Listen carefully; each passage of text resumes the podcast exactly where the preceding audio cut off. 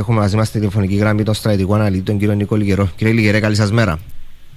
Καλή σας μέρα. Καλημέρα σας. Ε, ποια είναι η εκτίμησή σας για το τι συμβαίνει τώρα στην Ουκρανία; Μπορούμε να πούμε με τα βιβλιότητα ότι έχει ιτηθεί η Ρωσία, τουλάχιστον σε τακτικό επίπεδο; Εγώ θα έλεγα πρώτα απ' όλα σε στρατηγικό επίπεδο έχει ιτηθεί γιατί δεν βγήκε το πρόγραμμα που ήθελε και όλη αυτή η ιδέα ότι έχουμε μόνο μια ειδική επιχείρηση σε στρατιωτικό επίπεδο ε, βλέπουμε ότι ε, δεν υλοποιήθηκαν οι στόχοι δεν έχει πέσει η κυβέρνηση δεν έχουν πάρει το Κίεβο δεν έχει εξαπλωθεί όλο το θέμα πάνω στην Ουκρανία. Έχει τώρα περιοριστεί πάνω στο Ντομπάς και ακόμα και τώρα επειδή ε, άκουγα ότι μιλούσατε για την επέτειο ε, κανονικά το πρόγραμμα ήταν ότι τουλάχιστον σαν δεύτερο στόχο, εφόσον δεν πέτυχαν τον πρώτο, να μπορούν στις 9 Μαΐου να μιλήσουν για τη μεγάλη νίκη που κατάφεραν στον Ντομπάς, αλλά ούτε αυτό έγινε εφικτό, γιατί βλέπουμε ότι δεν έχουν κυριαρχήσει εντελώς ακόμα ούτε στον Ντονές και στο Λουχάνσκ, όπως είχαν προβλέψει και βλέπουμε επίσης και τις, ε, όλες τις αλλαγές που έχουν γίνει σε επίπεδο στρατηγικό και στρατιωτικό με ε, τους ανθρώπους που υποτίθεται ότι θα ήταν υπεύθυνοι για αυτή την γενικευμένη επίθεση. Ε, έχουμε αλλάξει πολλούς στρατηγούς, είναι πολλοί που έχουν πεθάνει. Αλλά μπορούμε να πούμε ότι συνοπτικά ότι ακόμα και όταν ο πρόεδρος της Ρωσίας έκανε αναφορά αναγκάστηκε να μιλήσει για τους νεκρούς στρατιώτες, πράγμα το οποίο όπως ξέρετε και οι δύο σας στην αρχή δεν το συζητούσαμε καν. Δηλαδή θεωρούσαμε ότι θα ήταν τόσο εύκολο το θέμα που δεν θα είχαμε καθόλου νεκρούς. Αλλά μετά από 70 μέρες και, και ε, αυτής της εισβολής οι στόχοι που ήθελαν να, να πετύχουν δεν έχουν επιτευχθεί και βλέπουμε ότι όλο και περισσότερο ακούμε τώρα ότι με την ενίσχυση που έχει η Ουκρανία από την Ευρώπη και την Αμερική ε, η νίκη της Ουκρανίας κατά της Ρωσίας είναι κάτι που είναι εφικτό ενώ στην αρχή φαινόταν εντελώς αδιανόητο. Άρα έχει μόνο μια αλλαγή φάσης. Ε, κύριε Λιγερέ, ε, υπάρχει άποψη που λέει ότι ένας ε, ταπεινωμένος Πούτιν είναι πολύ πιο επικίνδυνος και θα πρέπει να τύχει μιας διαφορετικής διαχείρισης. Υπάρχει αυτή η εκτίμηση ότι πρέπει να του δοθεί μια, μια, δοθεί μια διπλωματική διέξοδος, γιατί ε, αν, συνεχίσουμε, αν συνεχίσει αυτή η διαδικασία θα εντείνουν τα τυφλά χτυπήματα ε, και θα την πληρώνουν αμάχη. Εγώ νομίζω ότι αυτή η άποψη έχει ξεχάσει ότι ο, ο Πούτιν στο μυαλό του ήταν πρώτα ταπεινωμένος γιατί θεωρεί ότι όλο αυτό που κάνει είναι μια μεγάλη εκδίκηση σε σχέση με την πτώση της Σοβιετικής Ένωσης. Ήδη από το 89 με τον Τείχο στο Βερολίνο, ήδη με το 91 και μετά τη διαχείριση για την επόμενη δεκαετία. Άρα όταν ο ίδιος το δηλώνει με αυτόν τον τρόπο δεν νομίζω ότι τώρα είναι πιο ταπεινωμένο στο μυαλό του.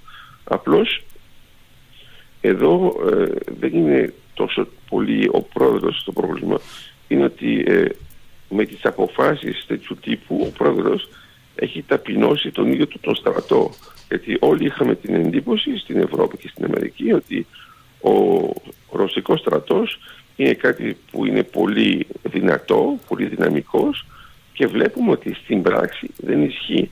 Αλλά το θέμα ποιο είναι, είναι ότι ε, κορόιδεψε και τους ίδιους τους στρατιώτες του γιατί αυτό νόμιζαν αρχικά τουλάχιστον ότι θα είναι πραγματικά μια ε, απελευθέρωση και θα τους αγκαλιάσει ο Ουκρανικός λαός που τους απελευθέρωσαν από έναν δικτάτορα νεοναζί.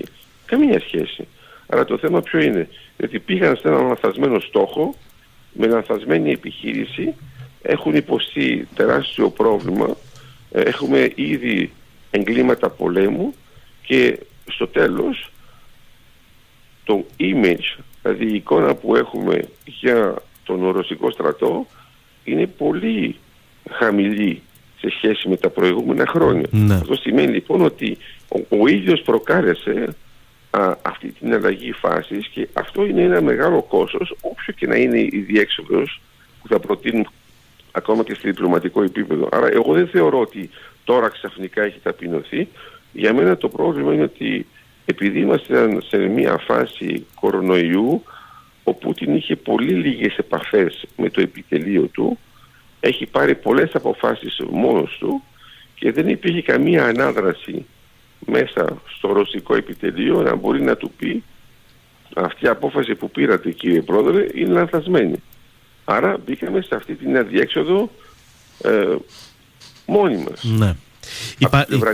Κύριε Λεγερέ, πάντως... Πέτυχε κάτι η ουκρανια πάνω σε αυτό; Έχουμε διαβάσει πάντως και την άλλη άποψη και έχουμε ακούσει από αναλυτές την άλλη άποψη που λέει εμπολής ότι αυτό που το μήνυμο που ήθελε να πετύχει ο Πούτιν στην Ουκρανία το πέτυχε. Δημιούργησε ένα πέταλο που ένωσε τον Ντομπάς με τη Μαριούπολη και, τη, και, το, και την ε, Κρυμαία ε, δημιούργησε ανασφάλεια στην Ανατολική Ευρώπη πάρα πολύ μεγάλη, έστρεψε όλα τα βλέμματα πάνω του και τελικά οι κυρώσεις μάλλον θα πλήξουν σε μεγάλο βαθμό και την Ευρωπαϊκή Ένωση που πιέζεται ουσιαστικά δεν αυτή άποψη. να κάνει κάτι. Αυτό δεν, είναι, αυτό δεν είναι άποψη. Αυτό είναι πρώτα απ' όλα είναι ραγιαδισμός. Πρώτα απ' όλα το πέταλο δεν ναι. έχει ολοκληρωθεί. Mm-hmm. Δεύτερον, ακόμα όταν εγώ ακούω ότι η Μαριούπολη έχει πέσει και συνεχίζουν να πέφτουν βόμβες και να κοιτάζουμε, να κοιτάζουμε πώς θα βγουν αυτοί που είναι μέσα και πώς θα τους φιλτράρουν οι Ρώσοι, πάλι είναι ένα θέμα. Άμα το είχε πετύχει, είναι πολύ απλό. Θα το είχε ανακοινώσει στις 9 Μαΐου. Α, αυτοί που έχουν αυτή την άποψη είναι απλώς ραγιάδες που δεν έχουν καν το επίπεδο να αξιολογήσουν αυτό που βλέπει ο ίδιος ο Πούτιν που δεν μπόρεσε να το ανακοινώσει. Άμα είχε πετύχει αυτά που μου λέτε, ακόμα και το μήνυμα στόχο, θα το είχε ανακοινώσει. Δεν μπόρεσε να το πει. Δεν μπόρεσε να μιλήσει για το Ντομπάς. Το Ντομπάς είναι κάτι που είναι πολύ συμβολικό όχι μόνο για τη Ρωσία, για όλη τη Σοβιετική Ένωση. Έχουμε αφήσει που λένε ότι ήδη από το 1930 το Ντομπάς είναι η καρδιά της Σοβιετικής Ένωσης. Γι' αυτό οι Ρώσοι όταν ακούν Ντομπάς θεωρούν ότι είναι ρώσικο. Στο μυαλό τους γιατί είναι από αυτό που έχουν ακούσει τόσες δεκαετίες. Και δεν κατάφερε να απελευθερώσει ούτε καν τον Ντομπάς τουλάχιστον για τα δικά του τα δεδομένα. Άρα λέω λοιπόν ότι όταν λέμε οικονομικές κυρώσεις είναι πάλι το ίδιο. Οι οικονομικές κυρώσεις που έχει υποστεί τώρα η Ρωσία είναι σχεδόν θανατηφόρες για μια κανονική Το γεγονός ότι έχουμε ε, τον Πούτιν που λειτουργεί σαν δικτάτορας πάνω σε αυτή τη χώρα είναι αυτό που επιτρέπει στην εικόνα να μην φαίνεται πόσο έχει υποστεί μεγάλο κόστος η Ρωσία. Άμα ήταν μια δημοκρατική χώρα θα είχε γίνει χαμός. Άρα λέω απλώς ότι δεν έχει καμία σχέση με το αυτό που θα υποστούμε εμείς σαν οικονομικό πρόβλημα σε σχέση με αυτό που θα έχει η Ρωσία. Η Ρωσία με αυτά τα πράγματα καταραίει. Ε, ε, μια τελευταία κουβέντα κύριε Λιγερέ για το μέλλον μετά από αυτή την εισβολή για την Κύπρο και την Τουρκία. Η Κύπρος η οποία θα μπορούσε να κεφαλαιοποιήσει με ό,τι γίνεται στην Ουκρανία να πει να, να, να αναβαθμίσει λίγο το δικό μας ζήτημα. Ε, η, η Τουρκία θα μπορούσε να καρποθεί τον ρόλο που θέλει να η ίδια να λέει ότι ε, παίζει το, του διαμεσολαβητή και να την έχουν ανάγκη περισσότερο οι δυτικοί. Δεν της βγαίνει αυτός ο ρόλος. Ε, η, η, Τουρκία είναι απλώς εδώ σε αυτή την περίπτωση ε, ένα τσιράκι της Ρωσίας που προσπαθεί να κρατήσει μια ισορροπία ανάμεσα σε δύο βάρκες. Εγώ θεωρώ και αυτό είναι πιο σημαντικό ότι όντως μπορεί η Κύπρος να κεφαλοποιήσει διάφορα δεδομένα που έχουν γίνει, η θέση της μέσα στην Ευρωπαϊκή Ένωση, πώς λειτουργήσε εντελώς συμμαχικά, εντελώς συντονισμένα. Ε, βέβαια αυτό ισχύει και για την Ελλάδα σε σχέση με την ε, διαφοροποίηση που έχουμε με την Τουρκία και το Κυπριακό.